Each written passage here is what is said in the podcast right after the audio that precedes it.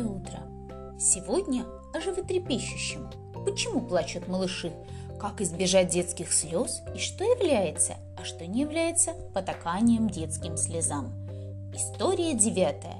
Беспричинных слез у детей не бывает. Проводя день за днем в обществе своих первоклассников, я постепенно открывала для себя характер каждого из них.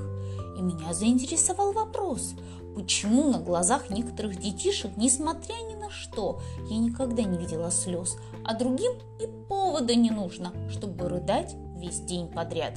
Ответ на этот вопрос можно получить, лишь заглянув в раннее детство ребенка. Большинство мам говорят о своем малыше, плачущем, по их мнению, без причины. «Ну ничего с ним не будет, поплачет и успокоится». Но оказывается, они неправы. Во-первых, постоянные слезы очень сильно разрушают психику ребенка. Конечно, не настолько, что поплакав один раз, он становится нервно больным. Но подумайте, если ваш малыш часто и подолгу плачет, это может быть вызвано как плохим самочувствием, так и накоплением постоянных отрицательных эмоций. Безусловно, что и первая, и вторая причина нуждаются в немедленном устранении. Во-вторых, беспричинных слез у детей не бывает. Малыш может плакать из-за того, что устал, замерз, хочет пить, распирает животик, или, может, ему просто стало почему-то страшно. То, что для взрослого лишь досадная мелочь, для 1,5-2-летнего крохи серьезное испытание. Один раз мне довелось услышать, как молодая мама жаловалась подруге на своего 5-месячного сынишку. Такой капризный, ни минутки не полежит спокойно, все на ручке да на ручке, а без этого плачет. Подруга ответила: сама избаловала. Вот мой целыми днями лежит один, и ничего. Действительно, раньше бытовало мнение, что часто брать ребенка на руки – это только его портить. Но вопросом вплотную занялись ученые. И один из первых экспериментов, которые они провели, исследование влияния на ребенка стука материнского сердца. Что любопытно, из множества записанных на кассету ритмов сердца кроха безошибочно узнавал свою маму. Он улыбался, протягивал ручки, а если плакал, то тут же успокаивался. Вывод очевиден. Даже стук материнского сердца – радость и ощущение защиты для малыша.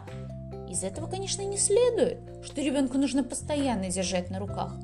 Если вы увидели, что он занялся чем-то самостоятельно, не отвлекайте его. Но прежде чем он откинет игрушку и зарыдает, постарайтесь уловить момент, когда ему начинает надоедать его занятие.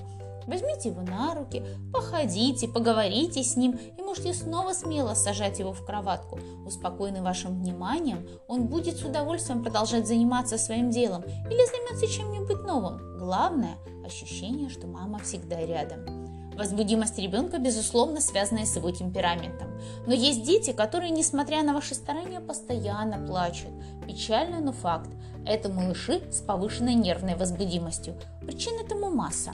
Неблагоприятное протекание беременности, плохая наследственность, ссоры в семье и другие малоприятные факторы. Такой кроха может устать даже от столь простого занятия, как сосание при кормлении.